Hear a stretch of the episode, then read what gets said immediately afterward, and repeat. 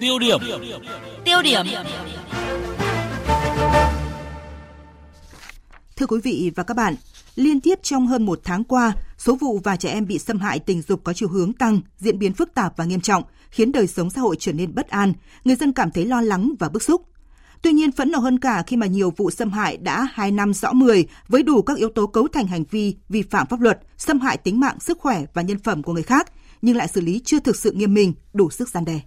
Vâng và có thể thấy là trẻ em trai và trẻ em gái thì đều có thể là nạn nhân của xâm hại tình dục. Như là vụ việc mới đây nhất mà chúng tôi vừa đưa tin thôi, là vụ một nhóm nam học sinh trường trung học cơ sở Trần Phú, quận Hoàng Mai, Hà Nội bị thầy giáo dâm ô trong nhiều tháng. Cơ quan công an thì đã vào cuộc điều tra và theo báo cáo từ cơ quan chức năng, ờ, cứ 4 bé gái thì có một bé bị xâm hại tình dục và cứ 6 bé trai là có một bé bị xâm hại tình dục. Do đó các bậc phụ huynh thì phải luôn ý thức rằng nguy cơ xâm hại tình dục có thể xảy ra ở bất cứ một trẻ em nào.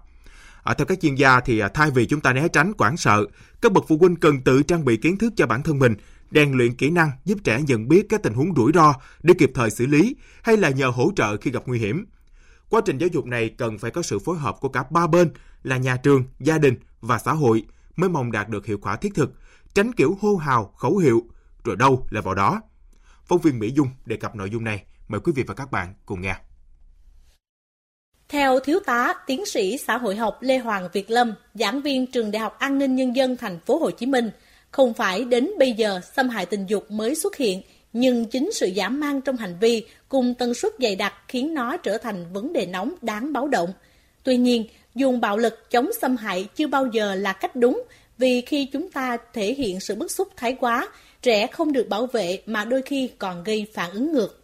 rất nhiều phụ huynh, ờ, rất nhiều cá nhân trong xã hội đã đưa những cái dòng comment hoặc là những cái status để thể hiện sự bức xúc. Cái việc thực hiện bức xúc đó là một vấn đề đúng, nhưng vấn đề mấu chốt là chúng ta thể hiện cái sự bức xúc đó như thế nào và ở trong một giới hạn nào. Lựa chọn sự phản ứng, sự tham gia dư luận bằng một tinh thần xây dựng, bằng một tư duy tích cực thì sẽ góp phần vào việc thực hiện phòng chống bạo hành và xâm hại tình dục trẻ em. Tiến sĩ Lê Hoàng Việt Lâm cho rằng Bên cạnh việc lên án cái xấu, mỗi gia đình cần có cách bảo vệ giáo dục con em mình. Xã hội cần có một hệ sinh thái với nhiều giải pháp đồng bộ để giúp trẻ có đủ kiến thức, kỹ năng tự vệ khi cần.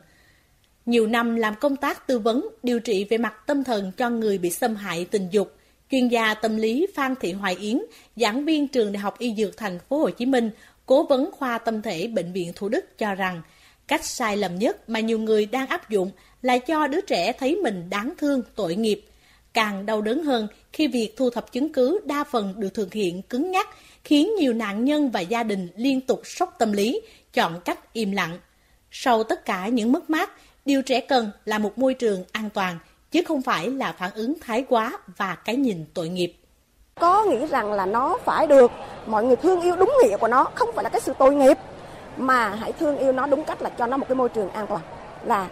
à, ví dụ như bảo vệ nó hoặc là à, nhắn nhủ hoặc là à, dặn dò với nó khi mà nó bước ra ngoài thì nó phải làm như thế nào hoặc là như như thế nào để mình được tốt nhất cho bản thân mình. Theo chuyên gia tâm lý Phan Thị Hoài Yến, cha mẹ giáo dục tại nhà là một chuyện, ở trường trẻ cần được trang bị kỹ năng và giá trị sống thường xuyên, đặc biệt là những kỹ năng quan trọng như phòng chống bạo hành, xâm hại tình dục. Học phải đi đôi với hành để hình thành phản xạ, bởi nếu không thì lý thuyết sẽ trở thành vô nghĩa, nửa vời. Khi rơi vào tình huống xấu, trẻ bao giờ cũng hoảng sợ, thậm chí bấn loạn nên không thể nhớ bước một là gì, bước hai nên làm thế nào. Để thay đổi tình hình, theo thạc sĩ tâm lý Lê Thị Hằng, giảng viên trường Đại học Nguyễn Tất Thành, nhà trường và ngành giáo dục cần thay đổi cách dạy kỹ năng sống, cần tạo nhiều sân chơi, môi trường để trẻ trải nghiệm. Ở đây, giáo viên đóng vai trò quan trọng để gắn kết, giúp các em học sinh nhận biết tình huống, xử lý vấn đề. Những hoạt động chỉ mang tính phong trào khẩu hiệu cần được loại bỏ, thay vào đó là các chương trình thiết thực, sinh động thì mới thu hút được trẻ tham gia. Thạc sĩ Lê Thị Hằng nói. Bộ Giáo dục cần phải có những cái chính sách và những cái cuốn sách nó mang lại hiệu quả tốt nhất để có thể đưa cái môn học đó trong cái giáo dục nhà trường. Ví dụ như môn học giáo dục giới tính hoặc là chống xâm hại hoặc là chống bạo lực để các em có một cái nhìn tổng quát và nên cho các em những cái buổi thực tế và những cái buổi trải nghiệm để cho các em thấy được là à vậy thì học lý thuyết như vậy nhưng ra thực hành như thế nào. Đồng quan điểm, ông Huỳnh Thanh Phú, hiệu trưởng trường Trung học phổ thông Nguyễn Du ở quận 10 cho rằng Việc giáo dục kỹ năng cho học sinh về vấn đề nhạy cảm này không được nóng vội mà phải thật tinh tế thì mới hiệu quả. Quá trình dài hơi đó cần sự phối hợp nhiều bên, chứ bản thân thầy cô hay phụ huynh không thể kham nổi.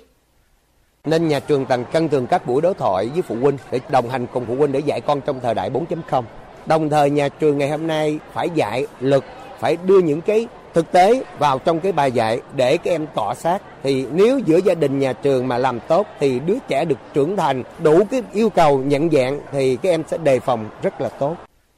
Cùng với sự nỗ lực từ nhà trường và các tổ chức, phụ huynh đóng vai trò then chốt trong việc giúp trẻ hình thành kỹ năng phòng chống bạo hành xâm hại. Khi cha mẹ dành thời gian quan tâm và lắng nghe, trẻ sẽ thoải mái chia sẻ những vấn đề mình đang gặp phải. Sự gần gũi trong mối quan hệ gia đình giúp các bậc phụ huynh sớm phát hiện những mối nguy tiềm ẩn để kịp thời can thiệp trước khi sự cố đáng tiếc xảy ra.